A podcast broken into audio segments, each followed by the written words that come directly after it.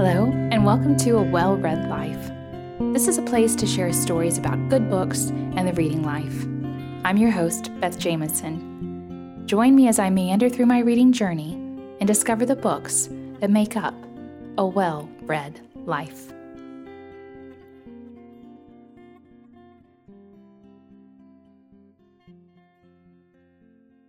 Hi, everyone. I apologize for the delay in releasing new episodes. There was just a lot going on in the past couple of months, and as much as it pained me, I had to put the podcast on hold for a bit. Now, before we get started with today's episode, there are a couple of housekeeping things I wanted to mention. First, in my last episode, I said I was planning to talk about the scent of water in my next episode. I'm still planning to talk about it, but it will be sometime early New Year. Second, I'm still planning the Wuthering Heights episode with my mom and hopefully another friend, more details to come, but it will most likely be in February. Now, let's start today's episode. Today I'm talking about one of the most loved heroines of all time, Anne of Green Gables. If you aren't familiar with the book, it's the story of Anne Shirley, a girl who was orphaned as a baby and who has spent her early years in foster homes and children's asylums. At eleven, she is mistakenly sent to live with brother and sister Matthew and Marilla Cuthbert at Green Gables in Avonlea. Anne is imaginative, smart, a daydreamer, fiery, and in desperate need of love. The stories of how she comes to breathe life into Green Gables and the life of Matthew and Marilla make up this endearing children's classic. There was always something magical about Christmas morning when I was a small child. When we went to bed the night before, after having enjoyed the lingering beauty of the Christmas tree lit up in the darkness, with its bright colors of red, blue, green, and yellow, the room was bare other than Christmas decorations. But on Christmas morning, we would come in to see the room transformed, filled with our gifts carefully laid out. Our gifts were never wrapped, which I still prefer. Wrapped gifts were saved for Christmas Eve when our family exchanged small gifts with each other. On Christmas morning, our presents were laid out in a wealth of glory and surprise, with a small piece of paper in my mother's long, looping script denoting the recipient's name. Our bright, knitted stockings were filled with candy that we were free to gorge on or save. There was no restraint on this day. A treat to children whose sugar intake was often kept in moderation. It was Christmas morning, and I was seven or eight years old. I don't remember if this particular Christmas morning is the year of the porcelain doll, dressed in long skirts with puffed sleeves, her hair arranged in ringlets, and my first sewing machine, with a basket filled with sewing notions and the makings of a quilt for my doll. Or if it was the year of my first proper bike, powder blue with a white banana seat. But tucked under the tree was a complete set of the Anne of Green Gables books, gifted by my dad for me and my sister to share. The cover of Anne of Green Gables had a picture from the nineteen eighties miniseries with the incomparable Megan Follows on it. If you are a woman of a certain age, you know the set to which I am referring. We were Anne-obsessed at my house, and this was a delightful surprise amongst the other showier presents. I know I've talked a lot about my mom's influence on my reading life, but I also want to give credit to my dad for his thoughtfulness in picking out gifts that were so tailor-made for his bookish daughter.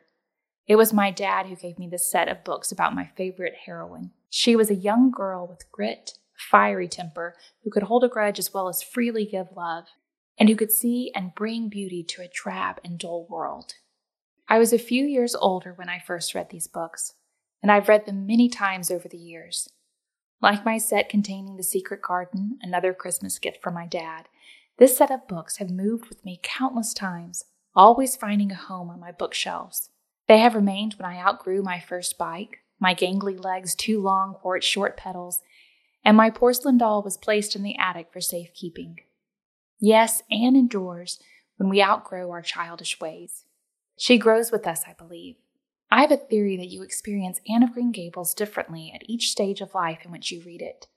I've watched the movie and read the book at various stages of my life, and each time there is an added layer of depth, or some other heart-piercing way that Anne has spoken to my life. As a child, I was enamored with Anne's rich and dramatic imagination, completely absorbed in the love-hate story of her and Gilbert Blythe, and I romanticized all the hardship that she went through. A few years ago, now in middle age and at the beginning of my own adoption journey, I was touched by the story of Marilla. I was near tears at the end to see how her love for Anne had transformed her. It was the story of adoption at the heart of the book that then became the focus for me, although I can see that this focus started at the tender age of seven or eight, when God first planted the seed in my heart for adoption. And now, when my daughter is a toddler, with her own displays of temperament that remind me of Anne, the meaning of adoption in the book becomes deeper. It takes on the added meaning of a family being made up of parts that did not originally belong together, expertly woven together by God's masterful plan into something beautiful and sacred, replacing and healing areas of brokenness. It is especially poignant to me as I read it near the Advent and Christmas season, and I am pondering what it means to belong in the family of God, how we find our home in Him, and how He makes His home with us. Like me, you might still have the mass market paperback collection of Anne of Green Gables among your bookshelves, perhaps tucked in with the newer, more visually appealing covers of later editions. I have never been able to part with these gifts from my dad. I may keep these books purely for sentimental value now. Print is certainly an exercise for my eyesight, but if it's for sentimentality's sake or for some other unknown reason, these books will always remain on my bookshelves. Like this set, I can never be parted from Anne Girl. And now, here's more about the story. From the moment we are introduced to Anne as she rides from the train station with Matthew Cuthbert to Green Gables, and later in her meeting with Marilla, she tells us in her winsome, honest way of her desire for a home. Before Green Gables, Anne has lived in two foster homes, kept as a glorified servant and childminder. L M Montgomery doesn't go into detail, but hints at the unhappiness and misery Anne experiences in these homes. One family has an alcoholic father who has drunken fits, and there is precious little that provides the needs of the beauty-hungry and love-starved child. After the foster home, she is sent to an orphan asylum, where we gather the impression that Anne is often overlooked because of her lack of beauty and trademark red hair.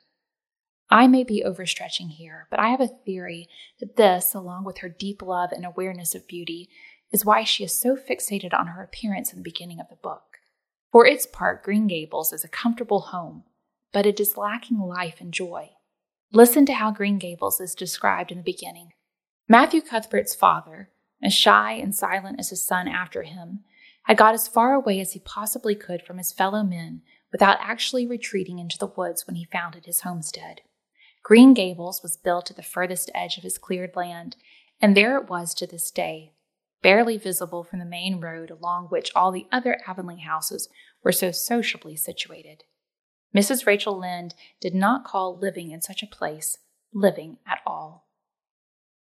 The Cuthberts, Matthew and Marilla, the middle-aged brother and sister who live at Green Gables, are much like their house. They are both distant from the outside world, but there is a part of them, too, that is craving life and joy, love even, though perhaps they don't realize this at the start. And the beauty of the story, and one of its many facets, there are so many, is that it reminds us of this.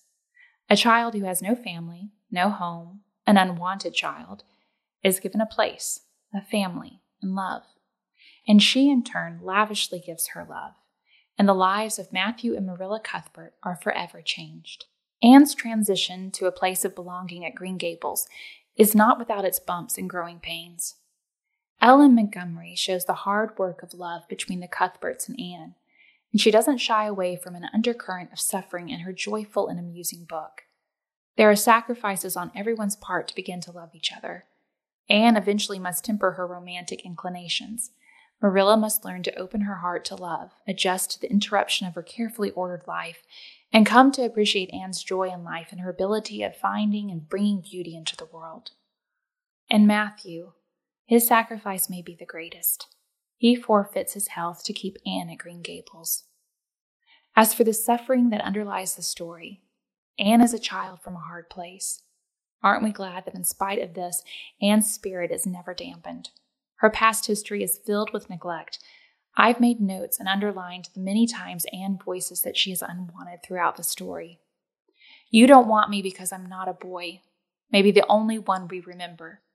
At first, we could mistake Anne's claims as hyperbole or dramatics from a preteen who has a flair for such things and a notoriously vivid imagination. Perhaps because we love Anne so much, we gloss over these words, but we dismiss them to our detriment. There is truth to them. She's all too painfully aware of the social stigma placed on her because she's an orphan. Before she comes to Green Gables, Anne is treated like a burden by those who care for her. She is kept and clothed and fed because of what she can do. Love is not even a thought to these families or institutions. It is never considered until she comes to Green Gables. And in the midst of this hard work of love, we see its fruit when a family is created between Anne and the Cuthberts, and Anne is at last welcomed into a home.